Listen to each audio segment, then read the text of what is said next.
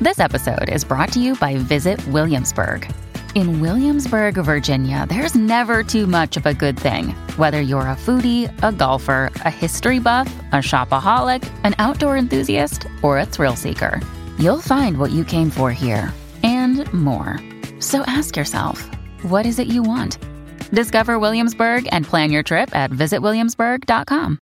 I- I've always wondered. Well, you've how- read the show. Yeah, you're, th- and they tend to st- start in a way where I think you've made an editorial error. I'm always like, wait, Yeah, where's the no, yeah. beginning? I can't. we started out doing that. We found out people were like, we're always like, whatever you do, keep those. And we love that. They love the part where you're just like, so sometimes no, I- people the set- check set- out the after setup. that. I like that too. Same. It's funny. I actually tuned into you know Amy Nicholson has um, a new podcast. There's three episodes interviewing Plugging another podcast. interviewing uh, Tarantino. Yeah, it's on Mhm. it. Yeah, and it's it's basically taking she she did a cool thing. She chose five movies that have been programmed at the New Bev Right. Hmm. over the years, and then just used those like as the things that you could tell his biographical story by way of those movies Oh, interesting. really really clever Yeah. anyway but the, the first episode starts with a cold open but it literally just starts with talking we were Yeah. like oh it started oh Yeah. right Yeah, yeah, it was so jarring I, I was like do i need to go back nope Yeah. that's where it started yeah, yeah.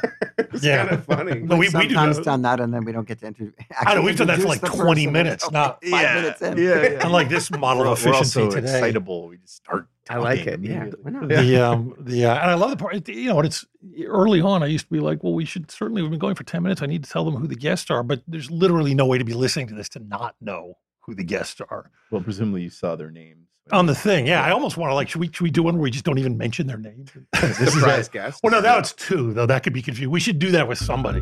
Yeah, and then we We've could never like give a, a a prize out to somebody who would that That's a would- can cool idea. identify them. surprise Well, no, it'll say you'll check in. and It'll say we're talking to. This is the movies that made me with your hosts Josh Olson And Joe Dante.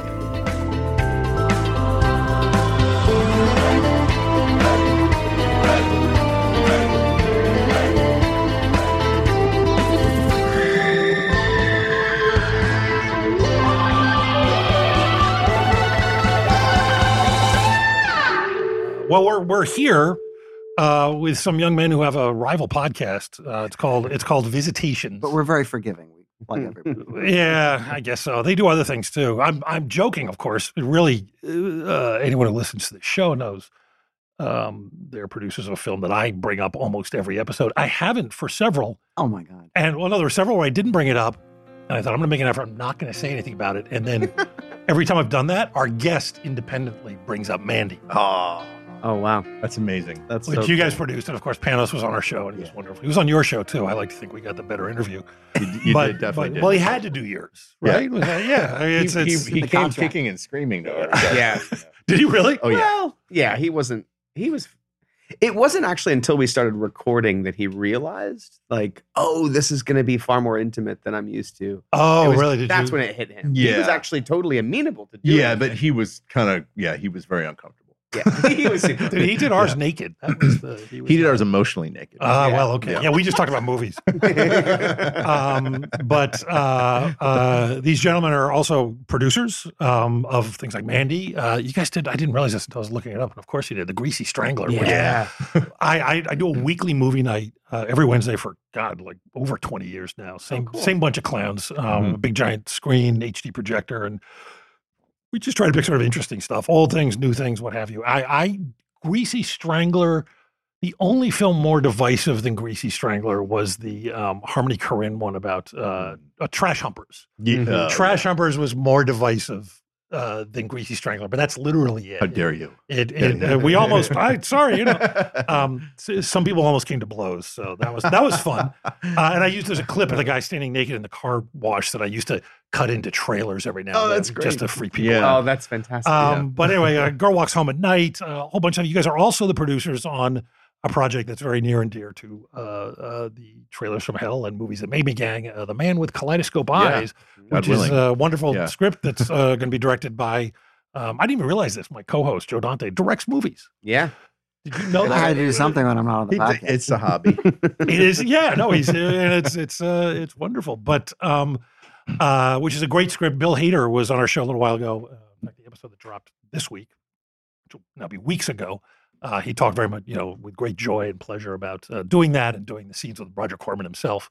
Yeah. Um, at live read. yeah, well, yeah, because live it, it's reading. it is for those who don't know the story is Yeah. is um it is a, a comedy based on the true story of when uh, Roger Corman in the months running up to making his film The Trip about a about a man who uh, goes on an acid trip was uh, approached by his friends uh, Jack Nicholson and Peter Fonda and told uh, you know hey man you can't make a movie about acid if you haven't experienced it and that made sense to Corman who's very logical so he went to Big Sur with his friends and he tripped. Uh, and It changed his it life. changed his life in, in many ways. Um, so uh, yeah, Joe has this. Uh, this has been a, a, a passion project of yours for a long time For that too we long. that we've we've we've come aboard and we're trying to, to put together to shoot sometime soon. And it's a, yeah, no, it's a great, um, it's a great script and a great project. It It was a is. great reading. And oh, I should, and that was just Daniel Noah you were listening to. We've got both these gentlemen Yes. here. And, Oh, hi. and uh, your producing partner is a young man named Elijah Wood. Hello, Oh, hi, Hi. And, and Hi, um, hi, I want Rachel. to take uh, advantage of a moment, Elijah, to, to apologize to you for something that happened many years ago. Okay. Um, I know I'm a large gentleman uh, and, and can be frightening, I suppose. Um, I was at, oh my God, I'm blanking. It was my comic book store for a decade and a half. Sunset Boulevard became the comedian. Wait, wait, you know, Meltdown? Meltdown. Yes. My Yeah. God, I'm blanking. Um, and I was at Yes, you Meltdown. can. It Wait, tell a Meltdown story, was didn't your store? was my, no, no, no. I was my, it was a store I went to. to was his, jam. Okay. that was my jam. I, I had They're this like that was my store. I Like, had Yeah, yeah, yeah. That, rigged. that I, I style. Okay, lived. got it. I lived a few blocks from there. I could walk from my apartment to Meltdown. I could walk to my favorite Meltdown was a magical, bar. I could walk to magical the place. Sunset Five. It was- Yeah. it was Meltdown a is great- not is irreplaceable. It, hasn't been replaced yet It- by yeah. anything Yeah. uh, And of, no of its explanation equivalent. ever And there as are to great, why it was. you know, not to shit on other comic book stores. There's great comic book stores in LA, but Yep. Meltdown was It something. had a You know, special whole special- community around. it. yeah, It did, and even when it, That they whole, started doing like, comedy, in the indie back, comedy Yeah, thing that was continued started there. to Yeah, work. I have a friend who was played there all the time. Um, but I, I was there. It was one December, and you were you were Okay, in this some, is actually coming back to me, maybe. you were in- no, I don't know, but maybe Well, we'll I, might, see. I might have frightened you. The uh, Oh, I, I doubt it. you you had I'm a not movie- easily frightened. Okay, good. Uh, then I feel better. You were uh, you had a, a little movie coming out, or that had come out, uh, called uh, Return of the King. Yeah. and it had been out for a couple of weeks, and I had refrained from seeing it because I usually saw all of those. My my dad and my stepmom and I used to read those books aloud Mm-hmm. when I was a kid. So I, every time I'd go home to Philadelphia for Christmas, we I see the movies with them. I saw all of those. Oh, back that's in Philly so cool. it was really nice. So I'm there, and Gaston's behind the thing, and and I'm buying my comics. And now I, I realize in retrospect why he was doing it because he's he's a he's a he's a shifty bastard. And he goes, "Hey, have you seen uh, Return of the King yet?" And I'm like, uh, "No, no, no." I go, I'm, "I'm I'm going, I'm going." I go with my family. You know, he's like, "You know, they need the money on opening weekend." I'm like, "Yeah, yeah, yeah." And I go, "But tr- "Trust me, I'm going, I'm going." He's like, "Yeah, it's great. You got to see it." I'm like, "I'm going," and I turn around, and you're standing right behind me, and I just went, "Fuck, I'm going, all right." And I walked out of the store. Actually, don't remember that. Didn't have to That's bring amazing. the actor here to I stand think, behind me. I think I would have laughed. I think, I'm sure you did. I, yeah, yeah, yeah. that's really Yeah. funny. that was funny. It reminds Fuck, me I'm of- uh, going. All right. yeah. I remember it- a million years ago uh, being in a video store on the upper uh, Upper West Side in New York, and um, and being just a pretentious, you know, twenty something asshole, and being with my friend and and just grabbing every box and just di- like like tearing it apart, every movie just tearing it apart, and my friend was getting increasingly anxious. Because I was unaware that Keanu Reeves was standing on my right, and we were moving toward a Keanu Reeves movie and I picked up the box and he went into this like Jerry Lewis like like jumped in the air and whacked it out of my hand like a basketball and just went running out of the the place. yeah, you never know who's listening. You never know. You never know. So we're just eviscerating these Yeah, movies yeah. randomly. Oh, remember this was terrible. What were they thinking? And then, and the, you know, moving toward like a, a walk in the clouds. Ah, or something. oh. And- and- I was gonna say of all Yeah. things, yeah, that would be one to eviscerate. I suppose. probably. Yeah, yeah. But that, that, yeah, that happens alarmingly. That's really with funny. alarming frequency in this town. I think uh, Dan Waters was on a show. My friend is a great screenwriter, wrote Heather's, and we were at the Old Sunset Five, and we're walking out of a movie, and it had reminded me of a film by a a, a much revered filmmaker whose work just leaves me fucking cold. I won't let, let's say it's Joe Dante, of course. It's not. but just for purposes of of and we're walking out, I go, God damn, it reminded me of a fucking Joe Dante movie. And he's like, Oh yeah, you hate those, don't they? I, I can't stand them. They're these blah, blah, blah, blah, blah, blah." And remember the elevator at the Sunset Yeah, Five? For some sure. reason we're taking the elevator down, like you're lazy as because it lets off. It lets off right. right in front there. of the theater. Yeah. Yeah. And um, we're staying there for the I'm going, ah, these fucking movies. I don't want everybody loves. It's so got it. And the doors open up and it's it's It's him. metaphorically Oh, speaking, oh, Joe come on, Dante who was it? standing there. Who was it? And and I just I don't you know there's there's movies I think are bad, and there's just movies that just don't click for me at all. And I, I acknowledge that they are people love them, they're masterpieces. I go back and I try. It was Monty Hellman. Oh. and, Oh, and I wow. just I just don't like Tulane Blacktop, man. I love the Crazy. idea of Yeah, he it. Of did all other people, I movies. should you what? He did other movies. Yeah, no, but I they all kind of I'm really surprised that you don't like. I'm Cool. just I just I Never just seen don't it. Yeah. I just don't I, I, should. have. I'll have. If I if I may, I don't burn too much time. on This. I was one. You know the story. I was at an incredibly intimate little dinner party. I think there was. It was like you know three couples, and one of them was a couple that had just moved to L.A. and didn't really get the culture, and and the another was one of the pr- primary uh, uh, creators of the show, The Ghost Whisperer. And so the oh, but the did- you did not newbie- know this? the I newbie didn't. overheard the words ghost whisperer and went, Are you guys talking about the ghost whisperer? Is that not the stupidest show that has ever been broadcast on television? And he misinterpreted the silence as having like rapt attention and he just kept going to the point where he went, Oh, I mean, no. who came up with this shit? And it's the guy that I'm sitting on my left.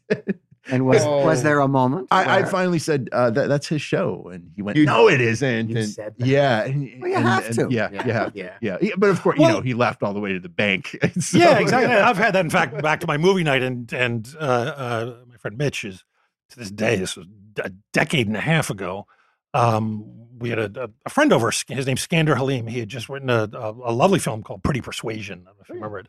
And we were talking about it, and Mitch went off. Mitch was in the bathroom, and he came out and he heard us talking about Pretty Persuasion. Mhm. And he goes, "Oh, is that that? Yeah, I just saw it." He goes, "God, what a piece of shit, right?" but here's the great thing: the movie was just out, Yeah. and it was getting really good reviews. And it was not, but you know this thing where like, like Skander just smiled, and it wasn't like a "I'm going to gut you" smile. It was like that smile of like, at least you know, because people will say to you all this stuff, and you can never hundred percent trust it. Yeah. But if It's somebody true. just says to your face, "Oh fuck, I hate that thing," you're like, "Oh." That's that's an honest reaction, Yeah. you know, and it was like Agree. When- Yeah. and the great thing is, Skander was fine with it, and Mitch to this day cringes. I love that I, I- get I- to tell that. whenever that later. happens with one of our, I'm I'm grateful to be making films that are, people hate. I can't, like, Same, and I also feel a certain degree of like at, once the thing's done, I don't know, a certain degree of objectivity of Same. like it's it's Yeah. it's its own thing now. yeah, and I that's don't. why I not can't take everyone that- will love it. I can't take that personally, and not everyone's gonna love it. By the way, We especially, also make movies that are somewhat divisive. I was about to say, yeah, it's it's you so know, inherently. it's it's no, you know. you guys you guys produce movies that are that are designed not to appeal to everyone. In, in part, yeah. you know, I mean, I'm putting the most negative spin on, it, but you know, like when we had Panos on here, there's you know, it is not news to him that there are people who just you know, Mandy just makes them fly into a homicidal rage, Yeah. which by the way is one of the reasons it's so fucking great. yeah. Um, uh, by the way, did you see the uh, the video? I you saw. I sent you that video I did with the Barry Manilow song. yes, Yeah. Which was on- shockingly- ended up on EW, right? Uh, yeah, Yeah. yeah, yeah, I just it just seemed it screamed out for it, and I just cut Barry Manilow's Mandy on Over top the- of the thing. I did Into- one tiny into the little trailer? sound like over the trailer. You can't believe how well it fits. It syncs up beautifully. Oh, and the I need to see that. Yeah. the it's great. crazy thing is, a couple days into it, somebody sent me a thing and said, "Oh, somebody already did this," and someone had already done it Uh-huh. when the trailer first came out. Uh. Oh, right. I did a better mix, but it was just like, and you're something about that thing Yeah. screamed Yeah. to be done. It was Of like, course, yeah. Yeah, of course. but um but yeah that's a nice segue into what you guys are here to talk about since um uh the movies the movies that you make are similar in some ways to the movies that made you Mhm. Eh? what? Eh? Eh? Oh. um, uh, that's the name of the show in case you're yes. Movies that make- um but yeah you guys want to talk about kind of horror films that inspired you along the way that have Yeah. turned you into the creatures that sit before us um do you want to do you want to should we just like bounce back and forth do you want to That makes sense. Like Yeah. a one, One at for a one kind time. of. yeah. do And you want just to, to- do you want to rock paper scissors for Yeah, whoever we goes can- first We'll go one one. Uh, I don't care. But Go it for it. was You just, can just start. set it up and and to just uh, inorganically plug our show visitations. But uh, is that what, what we you know our our, the name our of the show, Visitations. Visitations, eh? Yeah, that- I that's mentioned it. I plugged it already. So they, VISI. Now he's they're gonna play Uh, it again. no, but the, but the show uh, is is sort of an unusual uh, show in which we interview creators, and that we don't we talk specifically about sort of the map of their personal lives Right. that led to the themes that they express through their work. So Right. we we don't go you know rather than so- spec- like a deep dive into their work yeah right. Yeah. So, itself. It's- so so sort of on that on that note we we've both kind of put together our, our lists of films that may have hit at sort of important moments in our development that have sort of Yeah. led us down the path to feeling like we were ready to devote our lives to the horror genre. Um, uh, who goes first? want to go first? Okay. Do people have you ever? We've never had anybody. Oh no, we all well, yeah, no, we never had anybody burst into tears on our show though. Have you? Have you gotten to that? Do you? Do you? Get, Uh, have we had any? because we don't go to those tears places. on our show. We've had some Um, teary moments. Yeah. I would say our last guest looked as if he was Yes, near tears Yes. a number of times. I would agree with that. Just kind of like that extra moist eye. Yeah. That's Oh, what you it know, seemed. Yeah. I got two. Uh, Alan Arkish. I thought there were some beautiful moments when he was talking about his dad. Oh my Yes. god! Um, and curiously enough, and then uh, I did a, a special interview with Sarfraz Manzoor the other day, who wrote "Blinded by the Light." We got deep into Hmm. Bruce Springsteen music and didn't talk about movies at all. But that got he got he- he- talking about his father and the fact that now, like the entire world has a relationship with his father through this movie. It was Huh. kind of Oh, kind of wow. lovely. That's a good movie. Wow. It's a really good movie. Um, but uh, uh, yeah, two two movies named after songs. Mandy, Blinded by the Light. Oh, yeah. We should do There's a- the- there's a lot yeah, of yeah, man. Oh, yeah. Uh, so wait, Daniel, you're gonna go first. Okay, sure. So Sure. So um, uh, I I struggled with how much to talk about, but I, I decided in the spirit of what we ask of our own guests that I was just going to kind of open up the doors and um to give these to give these movies context. Um, so you know my my parents divorced when I was two years old, and um, uh, you know I think like a lot of people who do what we do, I. I Felt great kind of instability and inconsistencies. I was moved around a lot, and my family kept changing. And so that I think that that's sort of an important backdrop to um, to the movies that made me. Um, when I was five, my mother um, had just remarried my stepfather, who um, I, I you know now have a beautiful relationship with. But you know, for any kid, sort of bringing on a new parent is a very strange and disorienting experience. Um, so we had just moved into an, a new apartment, and I think I was f- feeling sort of dizzy with how many changes had been taking place in just the first five years of my life. And and one morning I woke up uh, on Saturday with an incredible eagerness to watch Saturday morning cartoons, as I did every Saturday morning. But what I didn't realize was that I had woken up too early. It was still in like the four a.m. hour. Modern And- farmer. What's that? Modern farmer. Yeah. Lamp unto my feet. Davy and Goliath. Did you get Davy and No, Goliath? there? No. Do you know Davy and It's a Goliath? religious show. It was yeah. It was Oh, on Sundays. It was the the religious only animated cartoon. thing on Sunday. Oh, interesting. And it's really? the guy who did Gumby. It's Art. Carter. Oh, Yeah, our I do coffee. remember that. Yeah. And they're like yeah, claymated. And it's about this little boy with his dog, and they learn all sorts of biblical lessons. Well, that's like that Veggie Tales now. Oh, I know. It's a, cart- it's a kid show. My Yeah. daughter watches it, and I'm like, Is it "This Christian? is Christian propaganda. Turn Is this it? off." Yeah, I can't. Hey, is it openly? Because David Goliath It was is, produced by a yeah. church. Was it? Oh, yeah, okay. they slip it in real subtly. I didn't realize Yeah. that. It's Yeah. actually a cute show. I, I let her didn't know watch that it. was yeah, Just the case kind of- with what kind of Veggie Tales. monster am I? Turn that god off. You're Yeah. Um, No, David Goliath was painful because it was literally like you crave that thing, and on Sunday morning, the only thing we're vaguely resembling animation is right. David. right. You're like, ah, all right. anyway, yeah. you, were, you were too early. For the, you were too early. Yeah. for the Joe's real rating coffee. us in. yeah, yeah. Joe's trying to get us back on track. Okay, I know. yeah so um this is a this is probably my my second earliest memory um it's inc- still incredibly vivid even at this moment I, I remember walking into the living room and there being that sort of like v- pre-dawn kind of blue diffused light kind of coming in through the windows and and it just think everything felt a little strange and i and i turned on the tv and uh, it feels now in retrospect like an act of god it was not only the Twilight Zone, but it was the pilot of the Twilight Zone, which I know this is the movies that made me. This was a TV show, but I'm cheating.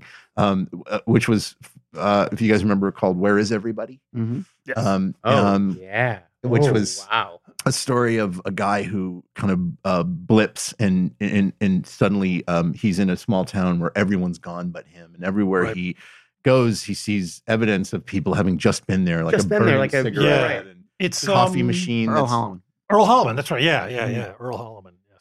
So I had never seen anything like this before, Yeah. and uh, and it it um, I was incredibly unsettled, but but in a strange way, kind of comforted because I think you know I don't know that I understood it at the time, but I was finally seeing something that captured how disoriented I Uh, felt interesting. Sure. and the idea of people disappearing without any explanation and and it, so it resonated so profoundly for me and from that point forward you could not keep me away from that kind of stuff. I like once I knew it existed, Mm. my d- my Mm-hmm. Yeah. hunger for it was insatiable, and um, and I p- watched every Twilight Zone episode I could find. Your door had been Um, opened, and you a just door had wanted been to- opened. Yeah.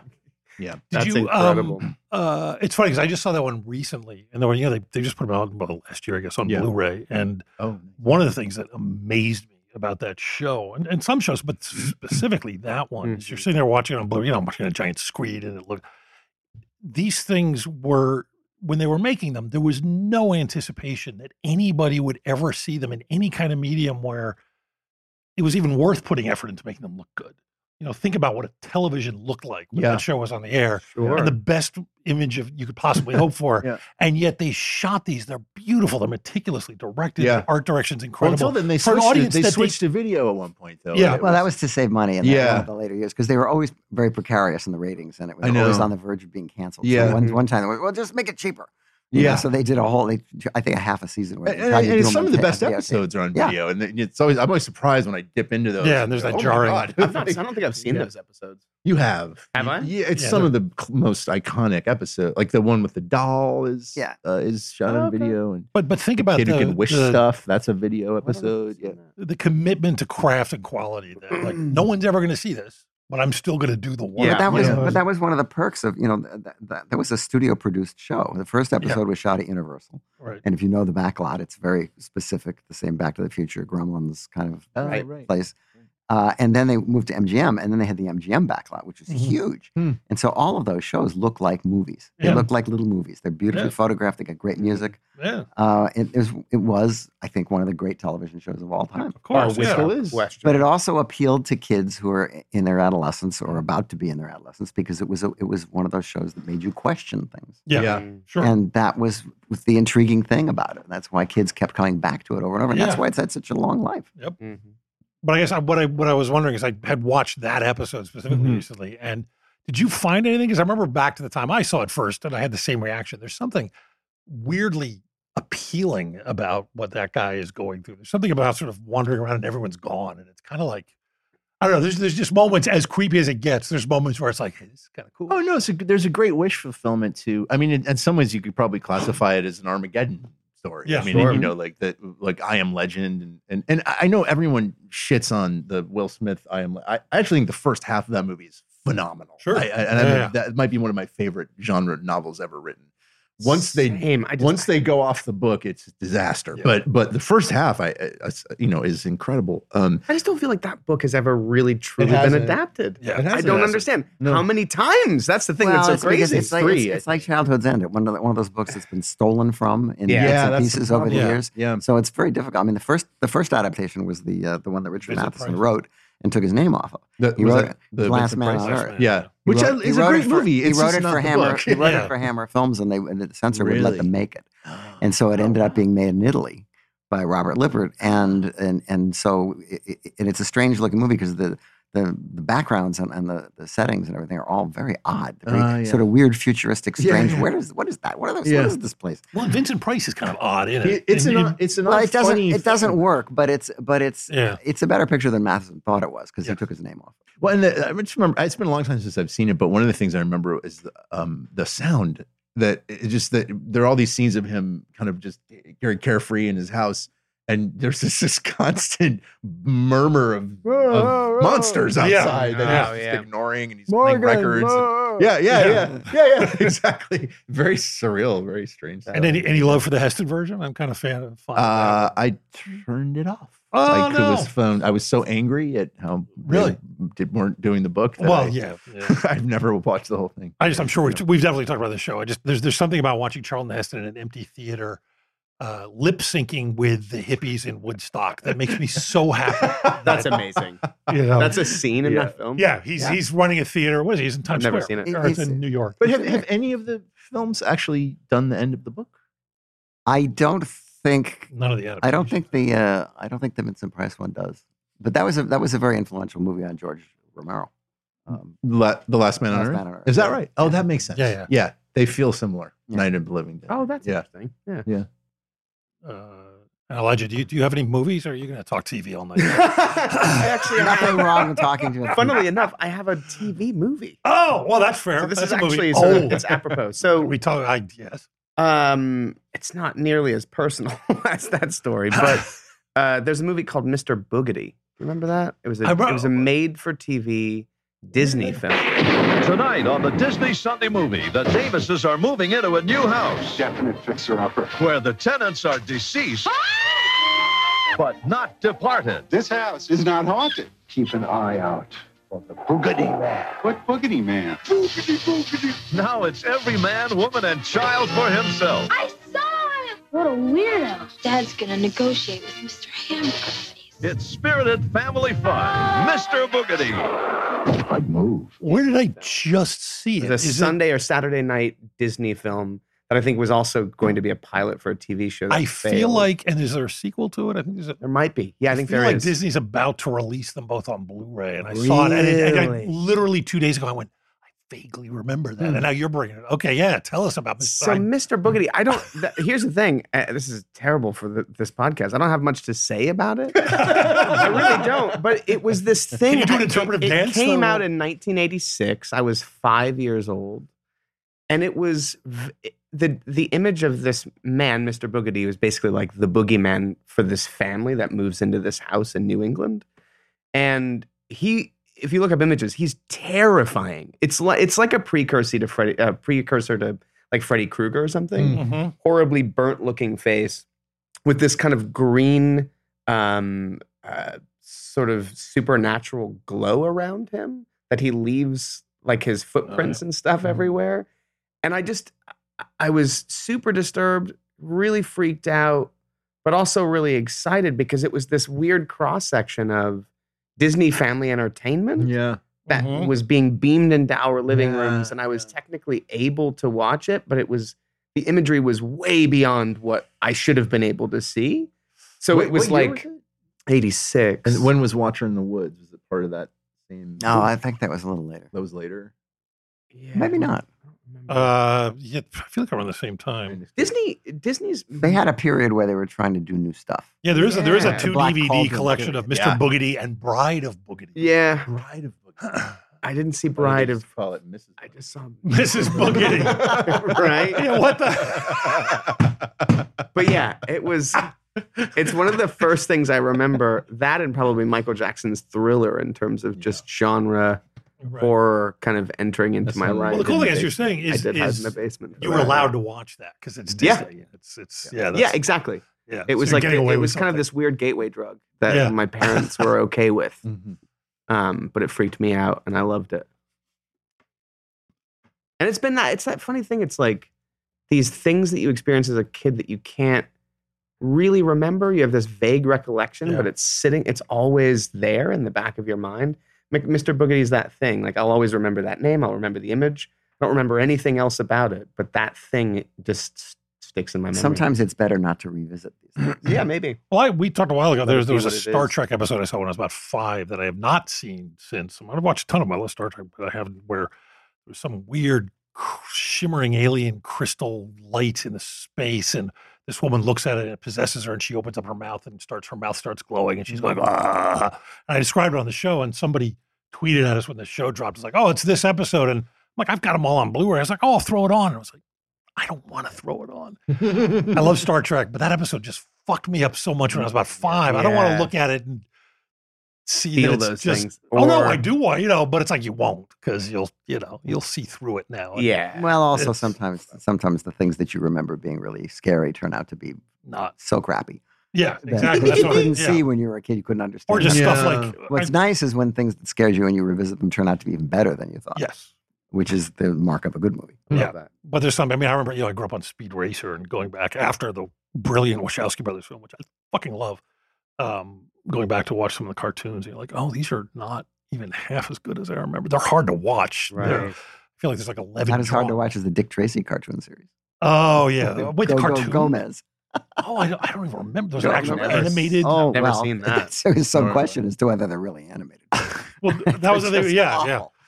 yeah. Uh, and then speaking of horror, you have your Clutch Cargo. If do you guys know Clutch Cargo? Oh, No. Clutch Clutch- Cargo was a series that was so cheap. Alex, uh, um, what's his name? The great um, Alex Raymond. Alex Toth, I think. Alex Didn't he Toth. design them? uh, and they're they're your standard, you know, tough looking type Square jawed heroes. hero with a kid Yeah. sidekick and a puppy. and the, but and and and almost no movement. But but the but no, like 15 drawings per Yeah. episode. but but the Sure. but the Drawings, just kicker Still. is it's full of dialogue. And Yeah. and what is the dialogue? The dialogue is people's mouths photographed Human saying lips. these things, human lips, and put put That's into so the empty You need disturbing. to space, look it up now. put into the empty spaces on the cartoon character's face. Oh wow! So basically, it's a it's a talk fest, and all it's and and once you zero in to these lips, you just start thinking, I wonder what that person really looks like. Oh. What are those lips really going? I, I- I So crazy. love that stuff. There's Oh, I Elijah just looked it up. see. oh, that's amazing. Wait, hold on. Imagine a whole season of that.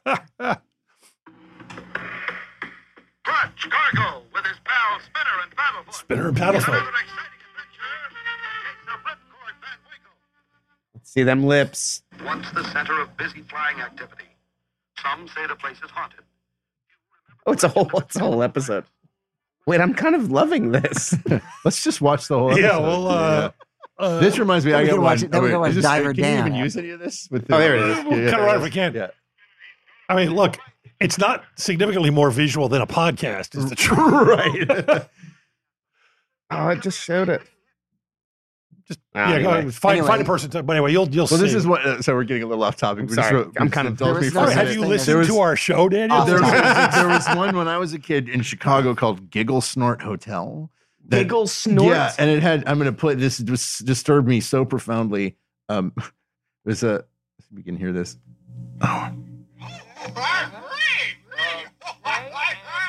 That's that's the that, that's this big blob of clay who Giggle snort. giggle snort. This is his friend. That that just I, s- oh, disturbed me for I life. see a that new gig- format coming for our. Oh, this is- our- it's one of the ghosts from Ghostbusters. It looks It- like. it- he looks just like the Slimer from from Ghost. Giggle snort Yeah, does. it's Did a I see big- a photo? Of a Giggle big block of clay. Yeah, So They look it's like- like characters Yeah. from, Giggle snort uh, again. What was that Little Red Riding Hood and, and the Monsters? yeah, the They- Mexican Mo- Little Red Riding Hood. Yeah, these, these are horrifying. Um, Oh God. oh, wait, this is yeah. For All you right, folks back, at home, back Sorry. on track. just get out Yeah. your get out your your phones and look these. things up. everybody at this table is So an sorry. accomplished podcaster. We all understand this medium so well. we're We're, showing yeah, videos.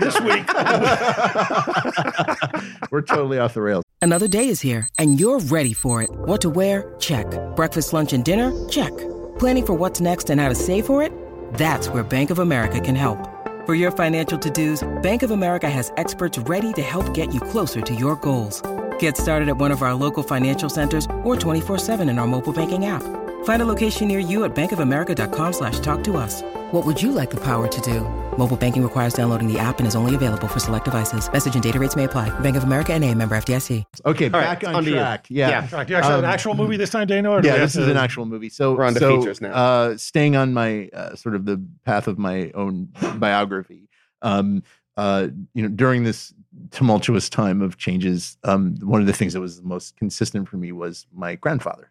Um, and uh, he would take care of me a lot. And, and before my mother remarried, uh, when she was a single working mom, he would take care of me all day.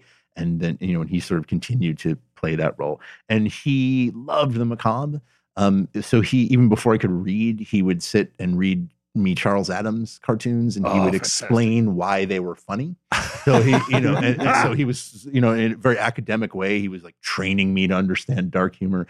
But he also loved um, horror films, and he um, he had this uh, a little book that was called Horror, and it had all these pictures of classic horror films, and and um, and so I got really curious about them. So he would um, start showing me the Saturday matinees, the eh, the Universal monster movies, and this Mhm. was like our thing that we watched them together on this little black and white TV on the kitchen table that had cigarette marks all over it. I still remember.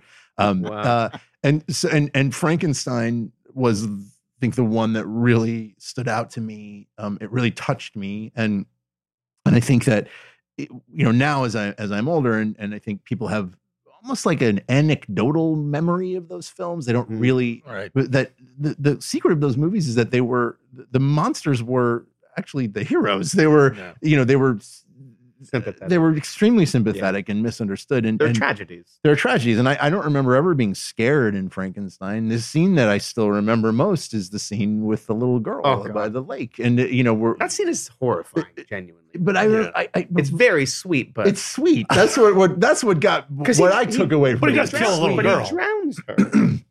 It's not his fault. I He know. doesn't know. He doesn't I know, know but what that's- he's That's doing. what makes it But sweet. that's what's Yeah. so horrifying is that Yeah. it- it's not horrifying in a um, a scary way. It's horrifying in that this Yeah. innocent beast Yeah. does can't help himself and accidentally out of He love. just doesn't know that little girls don't float. How could And now he no does. one told him? But you feel Yeah. bad for him as much You as feel you bad for him. Yeah. That's the, yeah, exactly. That's what's so exactly. horrible. Yeah. about that scene. Yeah, but I remember, I Oh. remember, you know, when, when he's burnt burned at the end, I, I was very distraught, and and that Yeah. actually led me to start writing horror stories. So I would, I remember, I, I had this, I would write a story about a swamp monster that was misunderstood and hunted down, and I would draw pictures and Wow. um uh, but but i think that that experience also led me to have this sort of aura of um safety around horror because i i associated those experiences so much with being in a safe and loving embrace of my grandfather while we would uh, look at this stuff together Mm-hmm. Mm. um that you know I, I also think that that played a major role in my love of and dedication to the horror genre as a filmmaker That's so funny. Yeah, I, my, my grandmother was that. Vernetta Olson. She was a huge horror fan. really I mean, she loved hardware. Her favorite movie was Brute Force, which is not a horror film. oh but my she- god that movie's she, great She loved horror films, and I still remember like one Oh, of my fondest memories is uh, uh, showing her Alien on uh, VHS. Mm-hmm. Mhm. I went to see her, and, Oh my and God. she liked it. She thought it was too talky, too talky. Alien. and I think part of it was just Oh my It god, was that's just- the critique. I- wow. too talky. It's like Clutch Cargo. and I think there, there was a thing where I think it was like you know the the I had graduated to the point now where I was finding movies on my own, Yeah. and she had turned me on to all these things, and now there's that kind of thing of like. She wants to keep encouraging me, but she doesn't want me to think that I have risen to her level. You know, it's like that's yeah, yeah. The nice student try, kid. exceeds the teacher. Yeah, yeah. Nice Scariest try. movie in the last 50 years. Too but, talky. uh, you know, too talky. That's a little too talky for me. Jesus, Grandma, can I? Is there anything I can do that'll get your approval? I bring you Alien, and you say it's too talky. exactly. But yeah, there was something, but you're right. There's a thing. I do associate great horror films with sort of sitting on her sofa in Yeah. Taylorville, Illinois, Yeah. watching them. I remember that that book my grandfather had, which I now have. Do Um, you have the book? I have the book. Yeah, Amazing. it's really tiny. It's not an important book. It was just important to me. But Yeah. but it had uh, uh, the Horror I horror. believe it was just called horror. by, I'll, I'll by email Drake it. Douglas. I didn't get that joke. No, I had. He's that's who wrote it. serious. Oh, by Drake Douglas. Uh, Yeah. How many pages? Maybe. I don't know. I don't know. how many. It's very tiny, this book. Yeah. Uh, it had a picture of Lon Chaney uh, as uh, from London After Midnight. Mhm. And Oh. that, I mean, boy, I mean, it- it- we're- not to go too far off movies and it's like a picture, but that picture, holy mackerel, did Hmm. Mm. that thing drill right into my psyche. I mean, to this day, no. Oh, oh, oh, oh, that's the book. No, that's not the book. It's not the book, That's not but the it book. is Lon Chaney. I'll I'll, I I'll don't email know. you Looks Looks later, like what he Joe, and just- tell you. Oh I- no, that's the yeah. wrong one. It's the wrong Lon Chaney. but yeah, that that im- have did you know the image of I don't know. I'm London sure I After would know if I Midnight? saw it. um, Yeah. which is a lost film. But it- that that the the experience of seeing that photo was so powerful to me that for years I remembered having seen the movie, and then when I got older and discovered it was a lost Oh, of film. I, could, I go, that's not true. I saw it when I was a kid. I could, and then I, I started Because kind it of was the book. retracing my steps and realizing, oh no, I never Yeah. saw it, but I, I, I like made a movie in my can- mind. yeah. of- yeah, I feel like we all do that as kids, though. I think so. you yeah. know, with magazines, horror magazines, Yeah. or, or otherwise, you see an image and you just attach a whole narrative to it. That's what Panos was saying. yeah, that with Beyond the Black ultimately, Rainbow. Beyond the Yeah. Black Rainbow was his imagined movie of all of the boxes that he'd seen at VHS. Oh, wow. that he Yeah. wasn't video allowed to stores that he wasn't see. allowed to And I think he see. Yeah. named them. It was like Blade Runner, Silent Running was one of them. Yeah, I There are all these sort of weird, feel like THX would be one of them, but I don't know. maybe. Yeah. We need to talk about that. Yeah, there's well, there's also the um that Mad Magazine effect. If you're of a certain age and you grew up on that, Yeah. you, you you read the satires. movie Yeah. parody 500 times before yeah, you get before you to see the movie. Yeah, and and Yeah. sometimes you'd be sitting there in the movie going, "Oh wait, I haven't seen this before." Yeah. Yeah. yeah. Um, It's true. which is why we, you know, I just my, my movie night gang, we just watched uh, Poseidon Adventure for the first time in decades, and there's something about the lighting of it and the fact that we're all of that age where I, I realized like, and everybody had the same experience where virtually every scene reminded all of us of the Mad Magazine moment. That's amazing. that makes sense. yeah, that makes sense. Yeah. Um, it's uh, yeah that that sadly lamented. We have we have wept over Mad Magazine a couple of times on this show. It's really a shame yeah. that a cultural sort of icon like that would disappear. Are, are they keeping an online presence? Like, what's Mm. the No, they're they're- going to be They're publishing gonna- They're going to reprints. reprint uh, some old issues, I guess, as a continuing uh, uh, publication. But uh, you can you can go online and, and access the entire run. But there will be no Oh, really? more parodies, no more. oh. No more new parodies. No more new ones. There is, yeah, there's a CD-ROM you can get that's got all of them, which Right. is fun to go back to. Came out a few years ago, Just say but CD-ROM. it's Does old. that It's- still exist? no, I- it's old. It's old. I don't, I don't know what they're. one million. No, You're there, years there, old. there really is there really is a place online where you. Oh, Can there's an actual- That's Okay. great. The Virtually database of everyone. everything. Yeah, That's I, I have them on a floppy disk. The um, this has it got was mine on a eight-track zip tape, so drive. it I don't know was about like- you well, yeah, guys. if I want to get real, let's get really nerdy. There was there was I don't know. Do you remember? You might be uh, when X Men was first a comic. It, Hmm. it never did particularly well, and they canceled it. Mhm. And X-Men. one- And there was about a year and a half where they were just doing, or maybe two years where they were just reprinting old X Men. They kept Oh, the, really? and then Huh. they brought it back as the new X Men with like Wolverine and just the- boom. So And my it hope caught up. is Matt will do a year or two of reprints and then come back a million times bigger than it ever was. You know, Because look, I mean, the look, world needs these Matt. things. These things get resurrected. Look They at do. Fangoria now. Playboy. Fangoria's back, and yeah, Yeah. Playboy Mm-hmm. came Mhm. back. Did Playboy better- come back? Better. Otherwise, man, not better enough. Mm. but Penetration? No, I'm- I what? No, no, no. Better- I'm better- going to better hell. I'm culture. It's- sorry. Playboy is not. I we could Uh, get Playboy is well, not better. Play- Playboy, I mean, as it- Playboy as it in the was in the 60s six- was one of the definitely finest not. magazines. Agreed. uh, barring the. But I naked don't ladies. think. Yeah, I agree with Yeah. that. No, but what are, what are they doing to make it good now? I, I, it's a terrible joke. It- I'll it- cut it's it. better than it But- was when the they- nineties and two like, thousands. yeah. Now they have just they've got better writers, a lot of female writers, new perspectives that it- One thing about it Playboy is needed. that I just wish they would just stop with the girls. Like, just let it go. It's like, like, like, it just didn't Didn't get they, into didn't they the- try that once? They- didn't they didn't do an did. episode. An, uh, uh, they did issue a without. really- they did a number of issues for almost a year, I think, without That's nudi- right. n- without nudity, Yeah. and then they brought they recently in the last like two or three years brought it back. Hmm. Wow, Because you- talk you about gotta that remember when- when- aggression, you guys. Yeah. when, when, when Playboy was, you know, it, it hit its stride, th- no one else was doing that. You know, he was the first one who did that. What's stuff. that? Nu- nudity. Yeah, I know. With- Well, no, you there know. were. He was trying to do nudity w- combined with quality. No, no, that came entertainment. later. When he first, Really? the first couple of episodes, it's just Marilyn, Marilyn Monroe Right. nude. you know, I mean, oh it's- yeah, I mean, that was his, his the hedonism thing, the Playboy right. But hedonism. the big thing. joke, you know, oh well, I read it for the articles. Yeah, yeah, but uh, you know, you really did. I- Well, you know, I mean, eventually, yeah, because Yeah. there were all these really good, ar- good Yeah. writers. the best interviews you could find anywhere. Yeah, with it's, the uh, most iconic figures in The most, the culture. biggest deep dive interviews every Yeah. anywhere. And Yeah, the, and those the are- finest writers alive were writing both fiction and nonfiction Yeah. Mm-hmm. for that magazine. And Mhm. and like you know, I think that to me the the fact that they had naked women in it was like a frustrating. Like I don't want. But like- hey, you just like- described the life process of a young man. You go Yeah. from like ooh Yeah. boobies Yeah, yeah. to boobies Yeah. and great articles yeah, to yeah. Norman I wish They, Mailer. I wish Yeah. they get rid of the boobies. Yeah. I just want the Norman Mailer piece. I, I don't. Oh Yeah. my god, but that is that is life. that's amazing. All right, you're next. Uh, I am. Yeah. So my, my my second film is a movie, but it was direct to VHS. Even better. A movie called uh, Truth or Dare: A Critical Madness.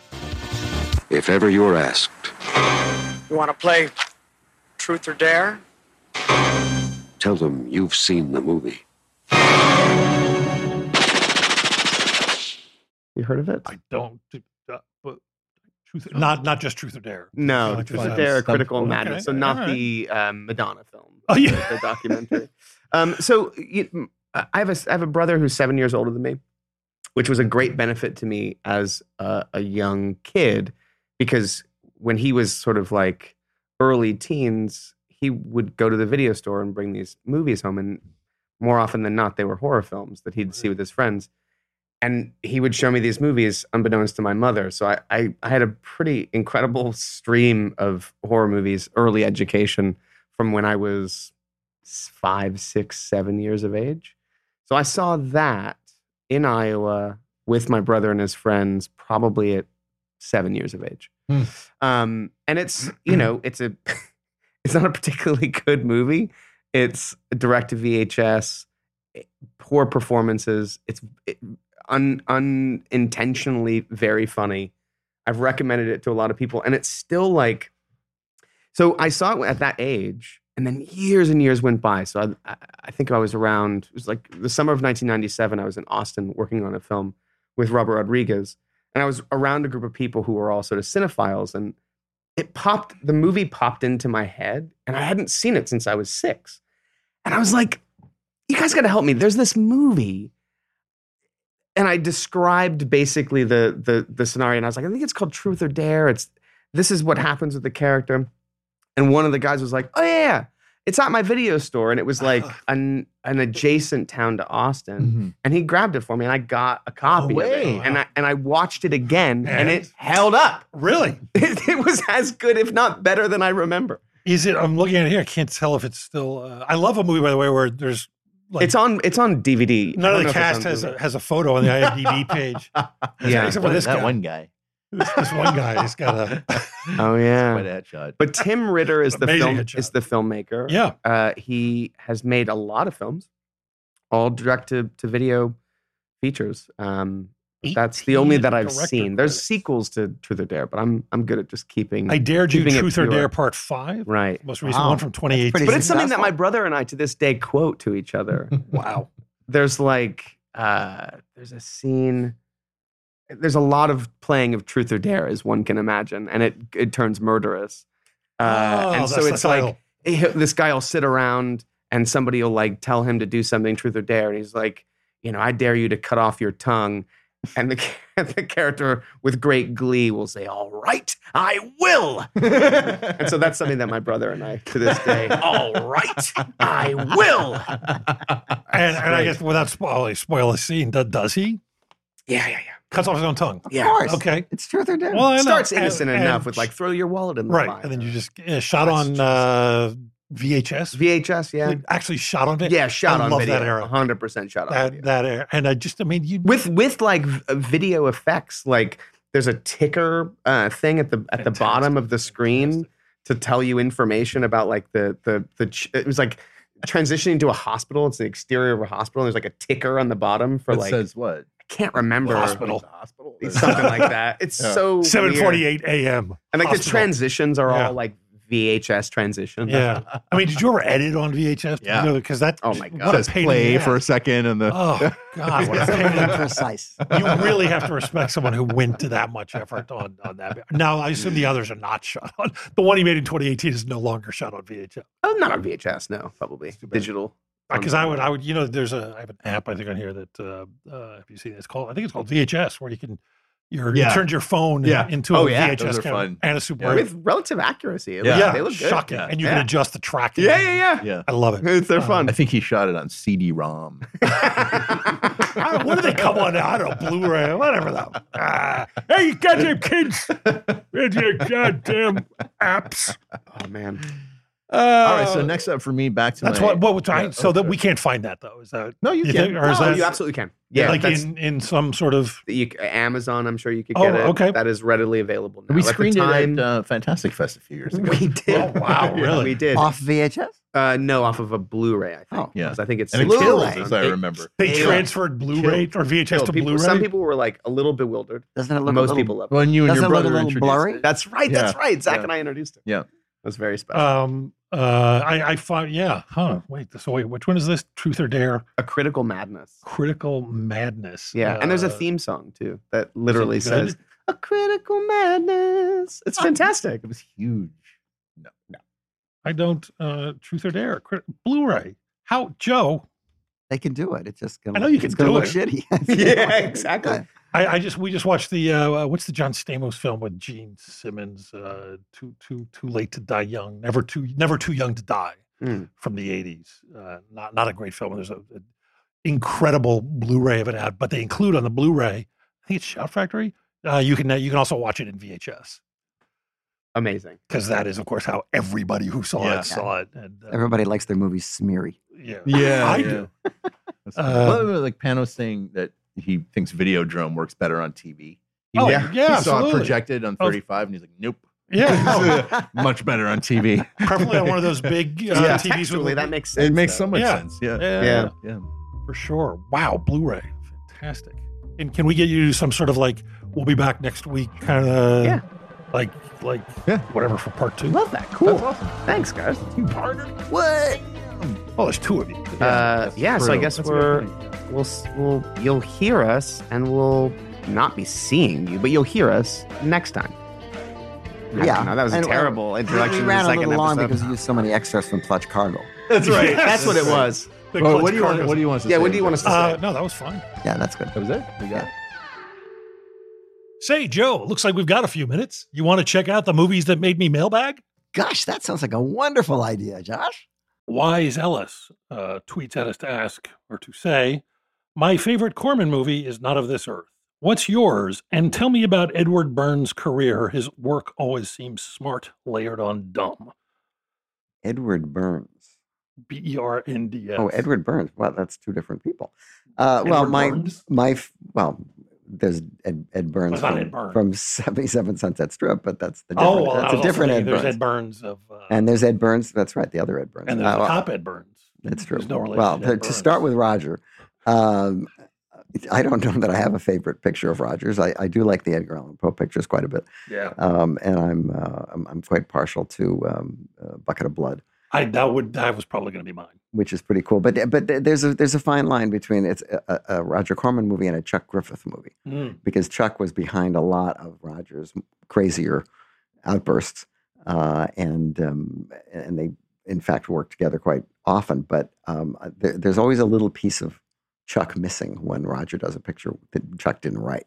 Oh. Uh, and some of the ones that I like the best are obviously the ones that, that Chuck wrote. And I, I knew Chuck quite well, and he was a really wonderful guy. Slightly bitter, but a great guy. He's a writer. Yeah. Yeah. I, Yeah, I get, I, it's- re- you rest your case.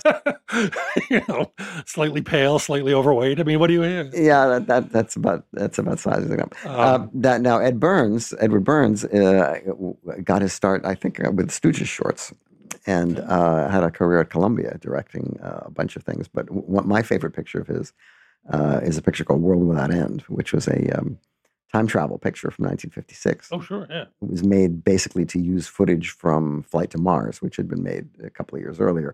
But this was in CinemaScope, so they had to crop the, the spaceship stuff. But uh, i i- it's a bunch of people who go into the future, and and of course there's it, there's um, underground civilization of pretty girls, and uh, Right, the yeah. and and there's a time machine steal that outside this, these horrible mutant people live, and they're all and the, the, it has these really great makeups of these cavemen who are running around and there's hardly any close-ups of them. And when and yet there were lots of photos that were in the monster magazines. And you went, wow, that's a great makeup. How come we never could see it in the movie? Um, so for I don't know how what happened with the editing, but that's my that's my favorite picture of his. Interesting. Okay. Yeah, I would, I would have gone with Bucket of Blood, which I, I think I saw on TV as a kid and just could not believe what I was seeing. And uh, That's not Edward Burns. That's no, no, that's I'm Roger. going back to Corman. wow. Oh, you're, You yes. Got to really got to pay attention here. Uh, yeah, nah, yeah, anything with Bert Convey is good in my book. Although I, Intruder is so good. Oh, The It's- Intruder it's- I is mean, you, really- it just it's seems kind really of good. trite to pick Intruder with this one bomb, but but it's such a good film. Well, and and it makes it an outlier because you Yeah. know he that was the movie I think that kept him from pursuing other films of that nature. He just when it when it didn't make money, he just went right back to the Edgar Allan Poe's. But I, you gotta, I mean, that, that was a bizarre film to make to show in Southern Drive-In. Well, it was a ballsy movie. to make. Very. Um, and the fact that they thought it was going to get shown in Southern drive-ins is kind of uh, insane. Definitely worth tracking down. Um, should be a Blu-ray of that. There is The, of I think there's a- Intruder. I I, think there's don't a think there's a Blu-ray of it. No? I'm sure there's a DVD, but but uh, um, moderately neato, um, probably not their real name. Uh, writes in to say if you could make a biopic of any person in history, who would it be? What period of their life would you cover? And for extra credit, who would you cast to play them? I actually have an answer to this, but but you go. no. You go first.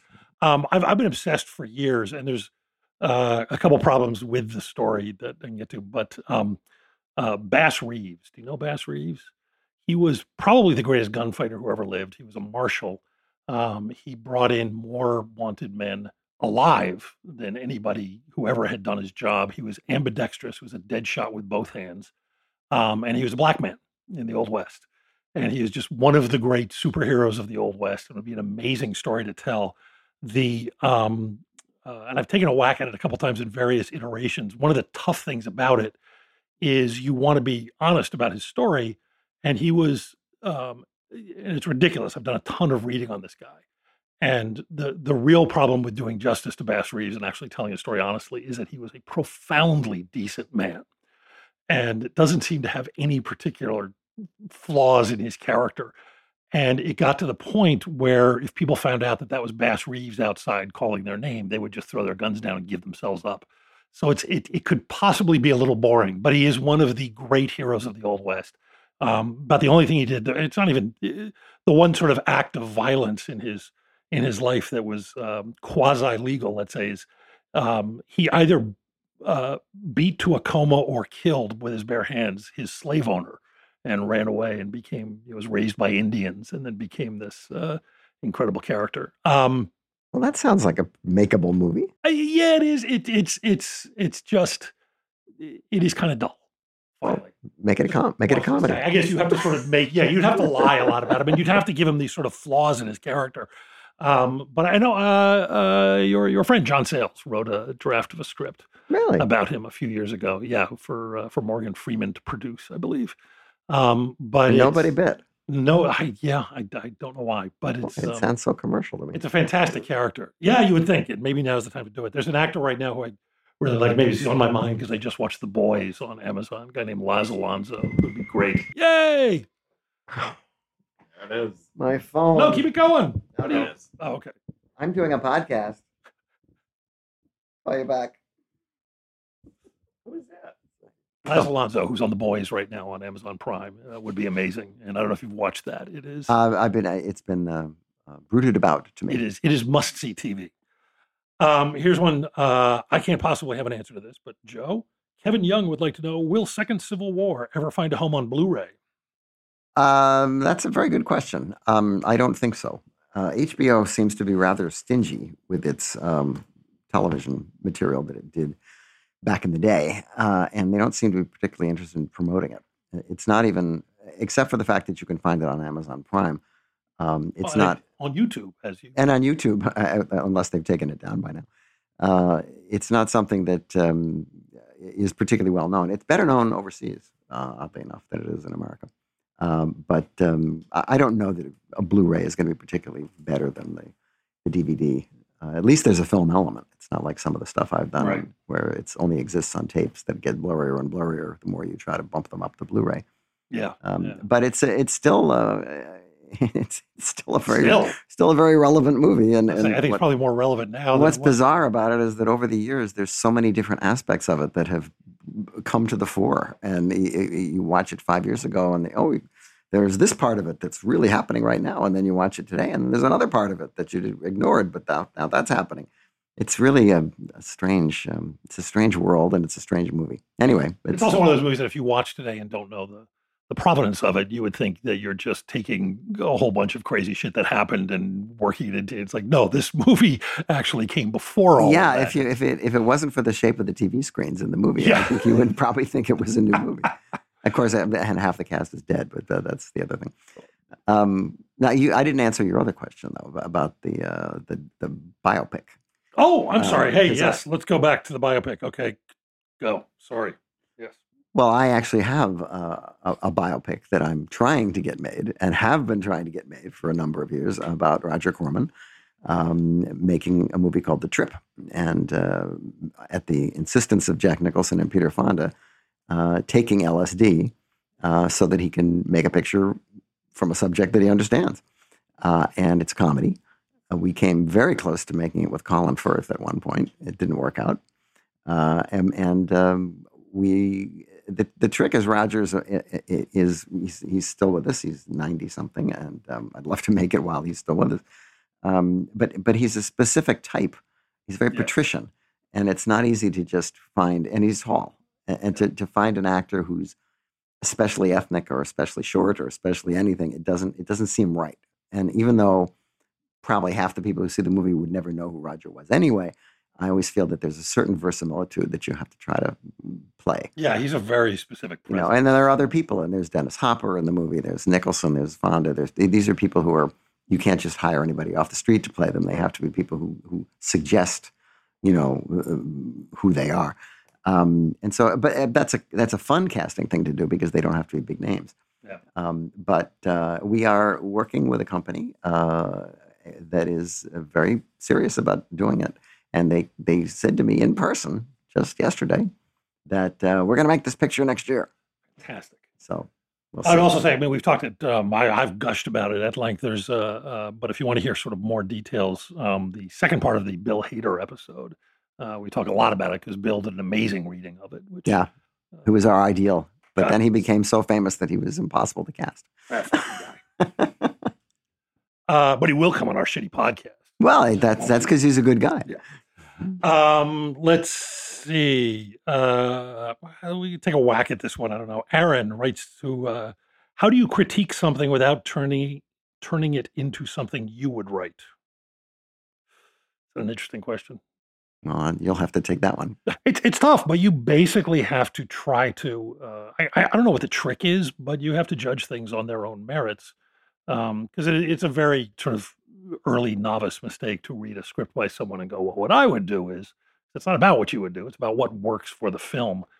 Um, and that I don't know. That just comes from years of kind of studying and watching movies, and um, you know, some people can do it, some people can't. I I uh, you know I. I love being in the hands of somebody who's telling stories in ways that I would never.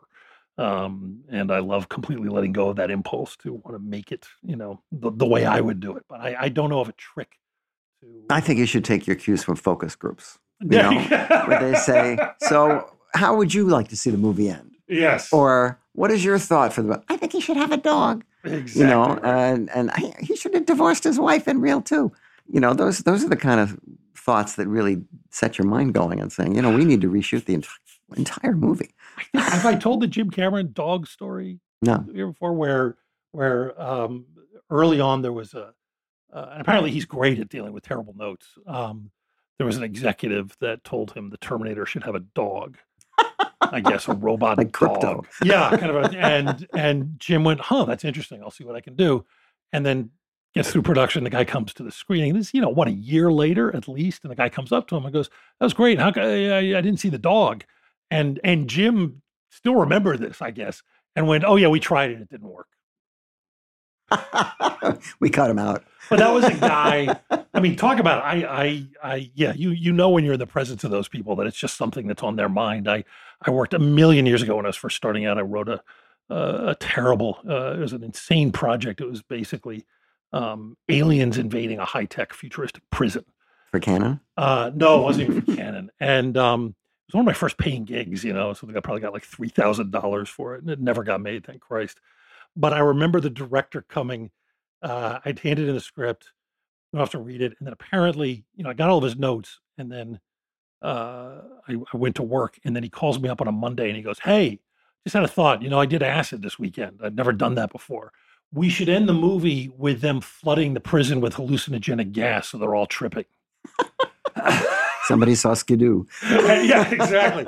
None of this was organic. It was just he had just done acid and wanted to share it with the world, and happened to be working with this hapless writer who would have to do whatever he did. So, but um, yeah, I, I don't know if there's an answer to that question. You just have to make damn sure when you're giving notes that you're not trying to turn it into something you would write. That's not the point. Um, here's one. Uh, Charlie Brigden. Uh, what are your guys' favorite movie scores? Wow, that's there's a lot of scores there to talk about. Um, it's almost like you have to pick your favorite composers. Um, I I'm very partial to Bernard Herrmann. Uh, I think his, his score for Psycho is amazing, just amazing. Um, and I'm obviously a Jerry Goldsmith fan because uh, Jerry I feel like you've did worked a with bunch him of once or pictures. twice. Um, Ennio Morricone was very big. I had when I was in college. I had I, I played my Navajo Joe record to the point where the, the grooves came off. Um, and uh, they're just uh, music is such an amazing part of movies. Yeah. Um, and yet there are movies that have no music scores that are excellent movies, like Targets has no music score. Uh, Bogdanovich does that, right? 'Cause Yeah. We were just talking to somebody uh, about um, uh, uh, uh, What's Up Doc, Yeah. which I had never even noticed has no score until I think it was Scott Alexander pointed that out. Yeah. Um, yeah, no, I'm a more. I'm not the huge score guy. You're you're obviously better versed in that, but yeah, I'm with Morricone and Herman are kind of like and John Barry, I was also. um, very- yeah, I, very I fond like of. I like the guys who are a little bonkers that draw attention to themselves. Um, that's fun. But I, I uh, two two of my favorite, I think, are kind of one offs in a way. I love uh, um, Bruce Langhorne's uh, score for The Hired Hand. It's Mhm. absolutely stunning. I listen to that all the time when I'm writing, and and of course Bob Dylan's Pat Garrett. Yeah. uh, is just gorgeous.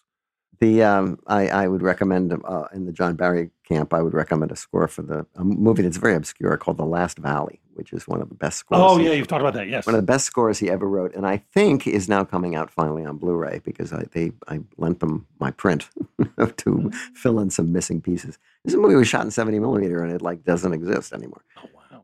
Um, but it's it's it's a good, it's a good picture. uh, Laszlo Panaflex. Oh, that's not That's a real not name. a real name. These are mostly coming from Twitter. Um, oh, it's another score thing, I think. Um, uh, one for each of us. Joe, I read that you continued to follow Pino Donaggio's work after he scored Piranha and The Howling. Any favorites? Also, what's the song used in the end credits of Homecoming?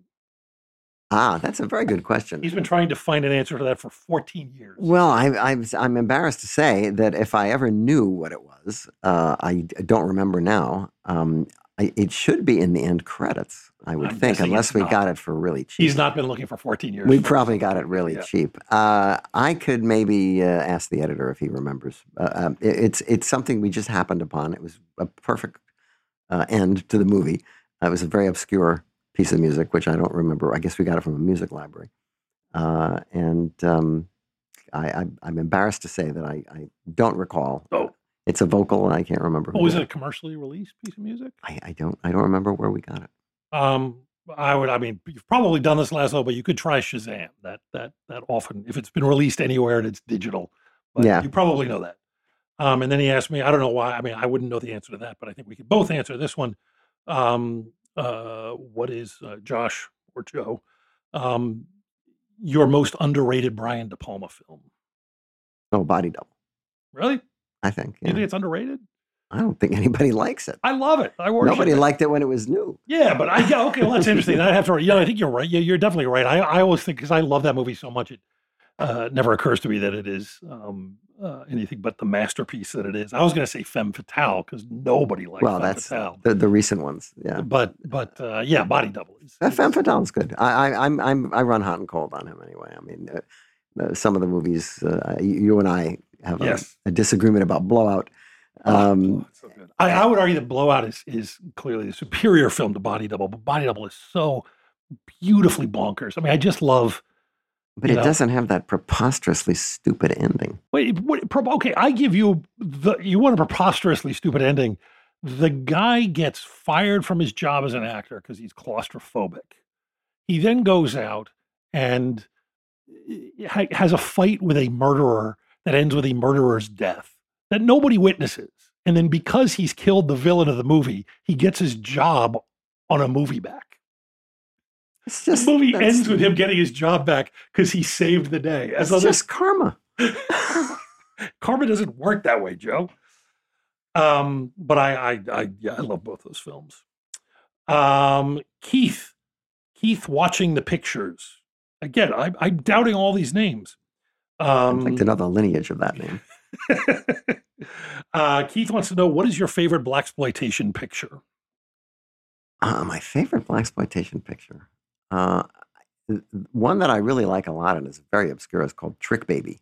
Oh, sure, yeah, uh, with shot in um, Philadelphia. Yes, yeah, yeah. uh, with um, Mel. Shit, can't remember the guy's name. Really Mm-hmm. good actor. Um, uh, it- uh, it's it's a it's a it's a did Larry Yust direct it? I can't. I have to look it up. Isn't it about? It's about a kid. Uh, he's passing, I think. Oh, okay, I'm thinking of something else. Baby. Trick Baby. dir- Oh, wow. Yes, directed by Larry Yust, written by Robert Beck. Oh, based on an Iceberg Slim. That's it. Uh, Keel Martin. Gil Martin was the From white. Hill he's Street the white. Blues. He's the white guy. But then there's a black guy. That's there. right, Dean Martin's Mel uh, something. kid. Mel Stewart. Mel Stewart. Yeah, Yes. he's really good in it. Um, and yeah, I mean, mine, and I just recently, I, I saw this movie as a kid. It's insane the stuff my father took me to, and there were scenes from it that just burned themselves into my memory. And I watched it again recently, and it's wonderful. Is is um, uh, uh, the spook who sat by the door? Hmm. Uh, is such a, and I, I had done some reading up on the making of that film, which is a stuff like Ivan Dixon Yeah. from from Hogan's Heroes is the director, uh, and they basically lied to the studio throughout the entire time about what the kind of movie they were making, and they turned in just this radical. I mean, it's it's amazing. It's about a, a, a bla- black guy who's brought in on a kind of the, the CIA has decided to integrate, and they bring in all these um, potential black agents, and this guy climbs to the top, and then uses his skills to foment uh, uh, revolution. I think uh, Bill Duke covered it for Trailers from Hell. Did he? Oh, Yeah. that's right. Yes, he did. He does a great one. Yeah, yeah, yeah. And it's just it's a phenomenal film, and you can't believe it got made and released, and and uh, they somehow snookered a studio into making. it. Well, He was yeah. apparently sending them fake daily. There are some f- snookered, snookered movies. The President's Analyst was a movie that was snookered where they, Uh, they, sure. they didn't they didn't make any of the changes the studio wanted except for changing the FBI and CIA to Oh, the that's right, they looped FBR. them. Yeah. but that was it uh, because they wanted to completely revamp the movie, and, and apparently uh, the director just um, he did a, an a, what Richard what's his name does in SOB. He just literally took took the film, his own version of the film, and put it out. He took it to the lab. Fantastic.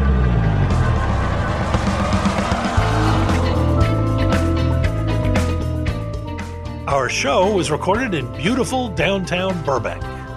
The official podcast of trailersfromhell.com, the best damn movie website there is. Our engineer is the composer Don Barrett, who also transmogrified, produced, and created our theme song. This is Josh Olson for the Movies That Move Me.